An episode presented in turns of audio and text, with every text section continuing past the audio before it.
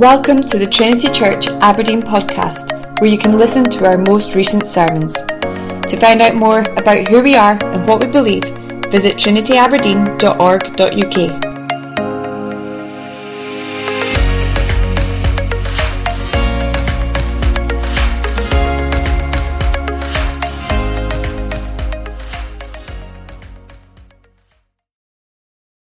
David read out a chunk from chapter 10, and I'm now going to read um, from chapter 11, verse 16, to the end of the chapter.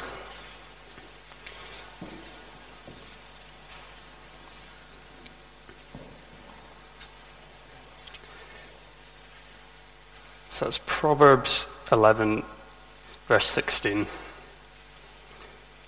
A gracious woman gets honor, and violent men get riches. A man who is kind benefits himself, but a cruel man hurts himself. The wicked earns deceptive wages, but one who sows righteousness gets a sure reward. Whoever is steadfast in righteousness will live, but he who pursues evil will die. Those of crooked heart are an abomination to the Lord, but those of blameless ways are his delight. Be assured an evil person will not go unpunished, but the offspring of the righteous will be delivered. Like a gold ring in a pig's snout is a beautiful woman without discretion. The desire of the righteous ends only in good, the expectation of the wicked in wrath. One gives freely, but grows all the richer. Another withholds what he should give, and only suffers want. Whoever brings blessing will be enriched, and one who waters will himself be watered. The people curse him who holds back grain, but a blessing is on the head of him who sells it. Whoever diligently seeks good seeks favor, but evil comes to him who searches for it. Whoever trusts in his riches will fall, but the righteous will flourish like a green leaf. Whoever troubles his own household will inherit the wind, and the fool will be servant to the wise of heart. The fruit of the righteous is a tree of life, and whoever captures souls is wise. If the righteous is repaid on earth, how much more the wicked and the sinner? Well, I wonder how you felt as we read through today's passage. I mean, Proverbs is a book of the Bible that um, probably feels a bit different um, to a lot of other books that we've been going through recently. I mean, recently we've had, um, you know, the great stories of 2 Samuel, the, the, the, dramatic narratives there. We've had the, the very clear logical flow of the book of Hebrews or the book of Philippians. But reading through a big chunk of Proverbs like we've just done there can leave us feeling a little bit puzzled. There's definitely not a story there, and it can certainly seem, you know, on the surface like there's, there's not much logic connecting each proverb to the next. And I think this is just the nature of Proverbs. It's, they're, they're supposed to be short, memorable, and standalone verses, and this godly wisdom in, in Proverbs is taught as a father speaking to his son to equip him for the world. And I think this kind of explains the sort of chaotic order we, we get here. It's most likely that each one of these proverbs that we've just read out would have been told to his son over the course of years, each in its situation when it came up. So, together, their, their seemingly chaotic structure is, is actually just a reflection of the chaotic nature that life can often have. But together, God has um, given us all these proverbs um, to form a detailed picture of how best to live in the world which he created. The world wasn't designed to be chaotic, it was created with order, with a way for things to work best. So, through these short and pithy sayings, Proverbs equips us to live in a way that works best in this created order. So, out of reverence for God, we can live how He intended. Um, and over the course of Proverbs, as, as you read through it, you'll see that there's, there's many different aspects of life that are, are brought out and addressed here, in which each form these kind of distinct themes that run through the book. And so, over the next four evening services, we'll be focusing on each of these. Um, rather than taking Proverbs chapter by chapter, we're going to have a look at some of the key themes um, that come up one at, one at a time. And a prominent topic that is addressed throughout the book is money, which is what we'll be focusing on today. Um, we won't be looking at everything that Proverbs has to say about money, but um, chapters 10 to 11, the, the um, verses that we read out, I think cover most of the main ideas about money that Proverbs talks about. Well, as we, as we think about money, I, I wonder what emotions kind of come to each of us when the topic of money comes up. I think for many of us it can be anxiety that comes. Perhaps it's actually kind of excited expectations with money. Or even for a lot of us, it, it might be regret that we feel when we think of money.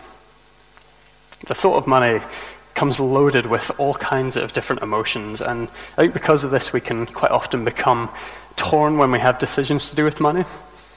If, for example, we know it's good to give our money, but we don't want to be careless. We know that money is something that we need to survive, but how much is too much money? How much time and effort should we put into trying to earn money? Is it okay to desire any money at all? What should we spend our money on? We can get so caught up in all of this that we actually forget that God has a lot to say about money in His Word. So let's listen carefully to Him today as He speaks through these short and simple sayings to us. Throughout chapters 10 and 11, um, the father wants to ensure his son has the right attitude towards money. Um, so we'll look a bit later on at sort of the actions that flow out of this attitude, but first of all, we're taught how to view and think about money wisely. And he does this through a humbling reminder, and that is that money can't save you from death. Now, that may seem like quite a dramatic way to start on, on the topic of money, but I think scattered throughout these verses that we read out is that very reminder that the best way for us to view our money is in light of the fact that death faces all of us. Now, firstly, this isn't to say that money is, is pointless or a bad thing. Have a look at um, chapter 10, verse 22, in the way that it speaks of money says that the blessing of the Lord makes rich. To be given wealth and money is a blessing and a good gift from God. Not that we've, we've earned it by gaining God's favor, but by His grace, God chooses to bless people with money. But that being said, um, have a look at chapter 10, verse 2. It says there that treasures gained by wickedness do not profit, but righteousness delivers from death. So the first half of that verse um, is clearly condemning money that's gained by wicked ways, but notice that the, the second half doesn't necessarily kind of naturally follow on how we might expect. You know, we might expect this proverb to say, treasures gained by wickedness do not profit, but treasures gained by godliness will deliver from death. But no. This condemns wicked ways of gaining money, but also points out to us that death is coming and money gained by any means is not going to save us from that. Notice an almost identical proverb in chapter 11, verse 4 as well. No riches can help you on the day of wrath. I think it's fairly ironic language that's used in both of these verses. Chapter 10, verse 2, and chapter 11, verse 4 both state that money doesn't profit. Which I think is funny because when we think of the word profit, I think our first thought is to think of making money. There's a real change of perspective we get here to realize that our profits today won't really profit in the end, no matter how big they are. But what we see here is, is more than just a reminder of the temporary nature of riches. You know, this isn't merely just, just saying that you can't take your riches to the grave or that you, know, you can't spend your money when you're dead. Rather, this is actually a warning of the day of wrath and a warning that we need deliverance from that. These proverbs show us that money can't provide that deliverance. But thankfully, they also point to what can. The only thing that can deliver us from death is righteousness. A righteousness that we see revealed in the New Testament can only be gifted to us through Christ um, with our, um, through faith in Him. And we see through that, that that Proverbs is a book with an eternal perspective in mind. As much as it's speaking into the kind of normal day to day life, things like money, it looks at all of these things with an eternal perspective. And I think the reason that, that that's mentioned so early is because it's so easy to get distracted by the now and the immediate. You know, whether we're rich or poor, have a look at chapter 10, verse 15. Here we see the rich man thinks his money is a castle. He thinks it can, it can protect him from anything.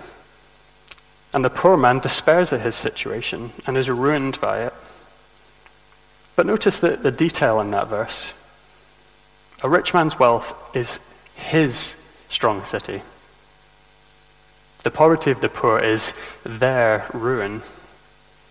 This is describing how the situations appear when we get caught up in the now instead of the eternal. He thinks his money is a castle. They think their poverty is their ruin, but God views something else as more important. Death is coming, and money can't save us from that. Riches may provide a, a, temporary security. They can make us feel more comfortable. They can make our lives easier or, or protect us from many of life's challenges. But this can actually all just distract us from our biggest need. And I think this is a pattern that we, we see so clearly in the West. The wealth that we have here can bring complacency. It can cause people to think that they don't need God. And perhaps that might even be you today. You know, life's generally quite comfortable, not perfect by any means. Um, but, you know, you're happy with how things are going. Things seem to be going well. Future prospects seem to look good. M- money and life's comforts can make us feel secure. But are you prepared for when these things come to an end? Have you thought about what it looks like to be prepared for death? It's, it's a huge question, obviously, but it's one that's vital to consider. And it's a question whose answer forms the core of what we believe as Christians. But for Christians, there's an important reminder in here for us as well. The offer that Christ has given us of a righteousness that can deliver from death is the best and most important thing that could ever be offered to us. But despite this, we can easily get distracted. Our lives can become those that prioritize our finances over Christ. Are we today letting our financial situation distract us from what's most important. In the words of chapter 11, verse 18, are we being deceived by our wages to think that that's the most important thing in life? In our attitude towards money, Proverbs wants us to remember that money can't save us from death.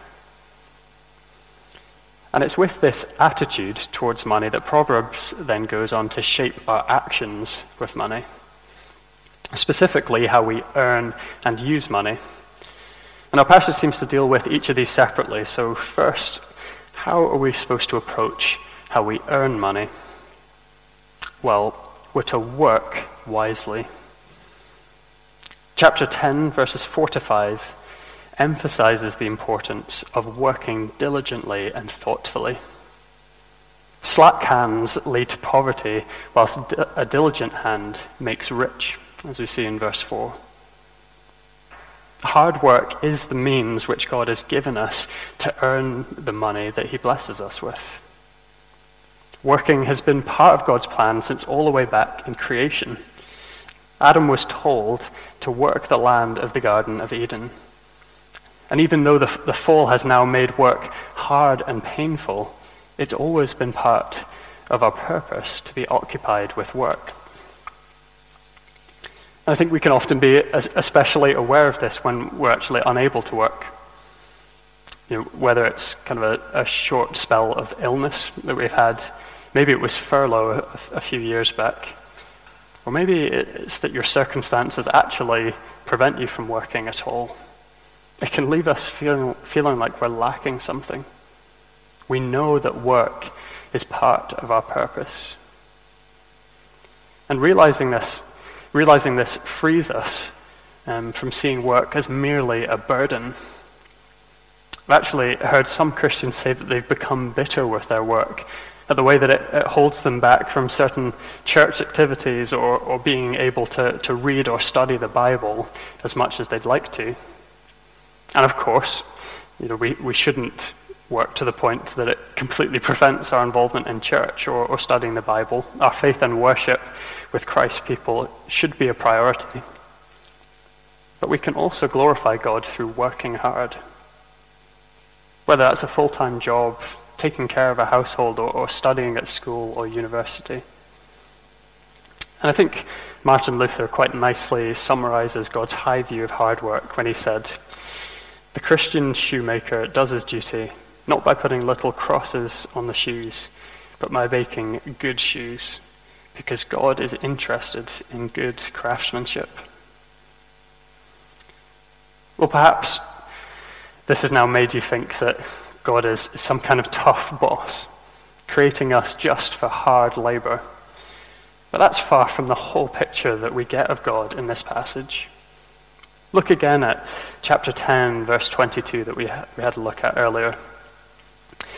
Riches are a blessing, and God adds no sorrow with it. God expects us to work hard for what we earn, but not to the point of sorrow. He wants us to work hard, but he doesn't want painful, strenuous labor. And sadly, sadly, this isn't the reality in a fallen world. Life can land us in all kinds of situations where our work leads to countless sorrow, and, and we've just not got any other option there. But for others, um, our strenuous labor may be revealing, revealing unwise attitudes towards our work. Have a look back to chapter 10, verse 3. The two halves of this proverb, I think, challenge each challenge an unhelpful view of earning by pointing us again to an eternal perspective on money. The first half, the Lord does not let the righteous go hungry. Perhaps we're working too much out of a lack of trust of how God will provide for us.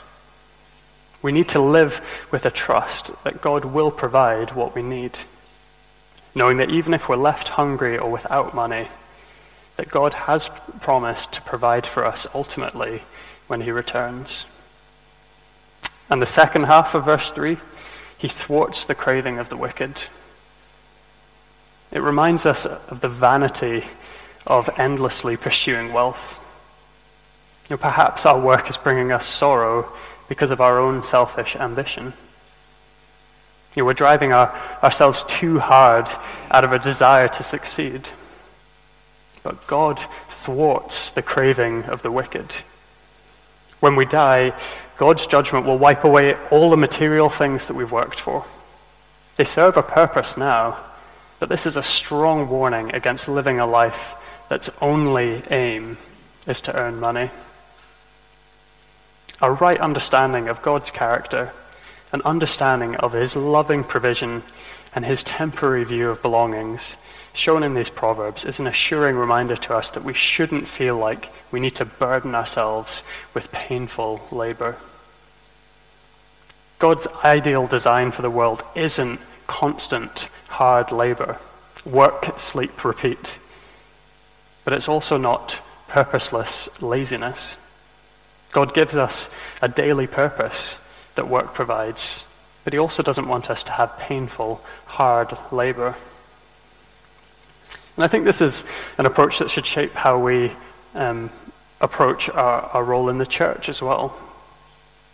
In our, in our efforts to share the gospel or encourage other Christians. I think it can be easy to either um, become slack and lazy or to go the other way and completely overburden ourselves. I think our, our lives should aim to reflect the godly balance that we see um, in these verses.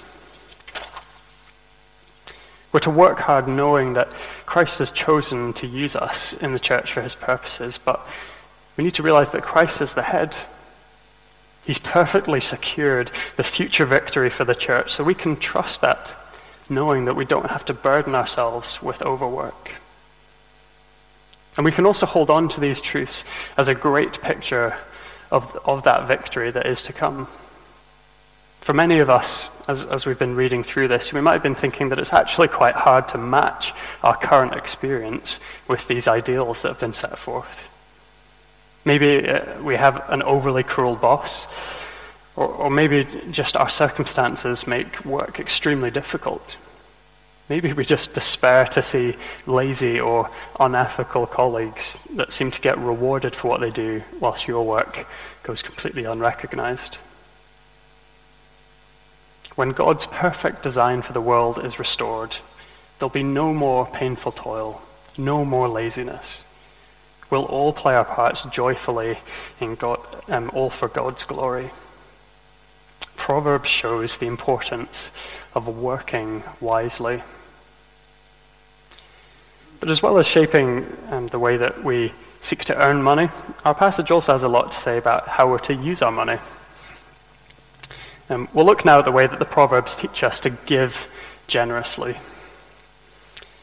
Um, so turn over now and have a look at um, chapter 11, verse 24. It says there that the one who gives freely grows all the richer, and he who holds back all his wealth only suffers want. Now, the phrase that's used there, giving freely, is, suggests a kind of carefree scattering it's, it's talking about a, a generous and carefree sharing of our money to those that are in need. This proverb is teaching that giving is the true source of gaining, and hoarding our money is, is just going to le- lead to misery. And I think our, our actions can often reflect a, a, real lack of belief that this really is the case. I mean, in some ways, it, it kind of seems counterintuitive. How can gain come from giving away? It can be a, rather mysterious concept that's spoken of here, but even if we can't understand the exact workings of this, it's, it's here in God's Word. So we must trust this to be true, and there are many examples that we can look around of this being the case.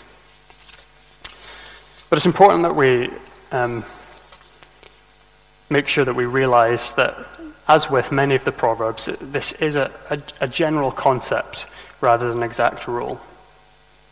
In a, in a fallen world, this won't always be the case. We need to be careful um, not to take away from what we've just read, that we just need to start giving more and then suddenly we'll get lots back and, and we'll be rich. This, this has led to so much harm in the church through the teaching of the prosperity gospel. But a key principle to take away here is that giving generously will, will lead to far more contentment than just hoarding money for ourselves. We're not going to lose out by being more generous. Stinginess is exposed here for its pointlessness, for its ugliness. You know, we see that people, people keep them, their wealth to themselves so that they can somehow gain more for themselves. But verse 24 is showing us that it doesn't even achieve what it set out to do. And we also see in these verses that it's, it's obvious to others around us when we're holding back our money. Have a look at um, 11, verse 26, just a couple verses after. It describes a stingy character who's holding back Israel's staple crop of grain. And instead of selling it freely at a normal price, He's holding it back to drive the price up. But look at the result that, that comes from that. The people curse him. They're crying out that the result of verse 24 would truly be the case. And I think this can all act as a real challenge for our own lives as well as we read through this. Are we holding back our money out of selfish intentions? Do we really trust that giving is more beneficial than keeping wealth to ourselves? I think sometimes in our giving, we, we can be fearful or, or even reluctant that we may lose out after we've done it. This will take wisdom for um, each of us to consider, I think, especially in the current cost of living crisis. I think there's a difference here between being stingy and not actually having enough to give, but let's trust that what's said in verse 24 is true.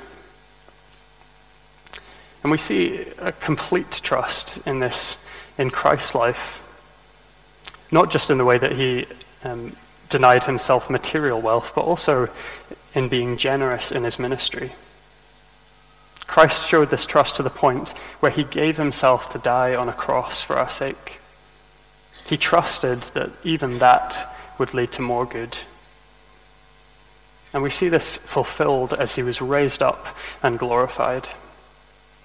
It's the ultimate epitome of this wonderful principle that we read of here. He knew the temporariness of money. He knew and trusted that God would ultimately provide all that he needed, even to the point of death.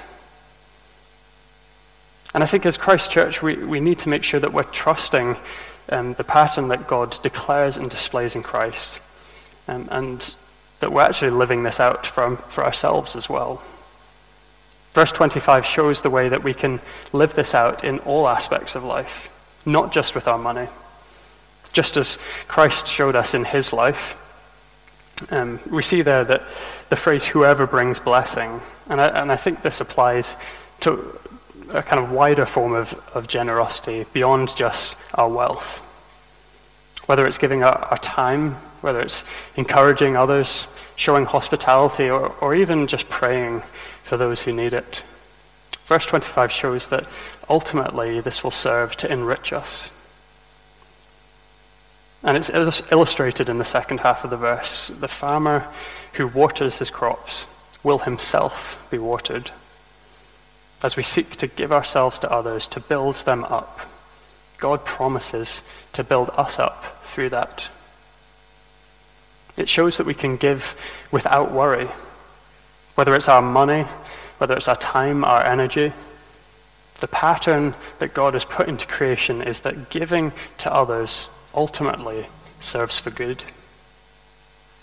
Proverbs teaches us that to live wisely for God is to give generously. Now, as we um, come towards the end, I'd like you to turn towards um, 11, verse 28. Here it states with complete confidence that those who have put their trust in money will fall. In today's passage, we've been reminded of the futility of money and death. We've seen the way that God has designed us to work and share the money that we work for. But here we get an absolute.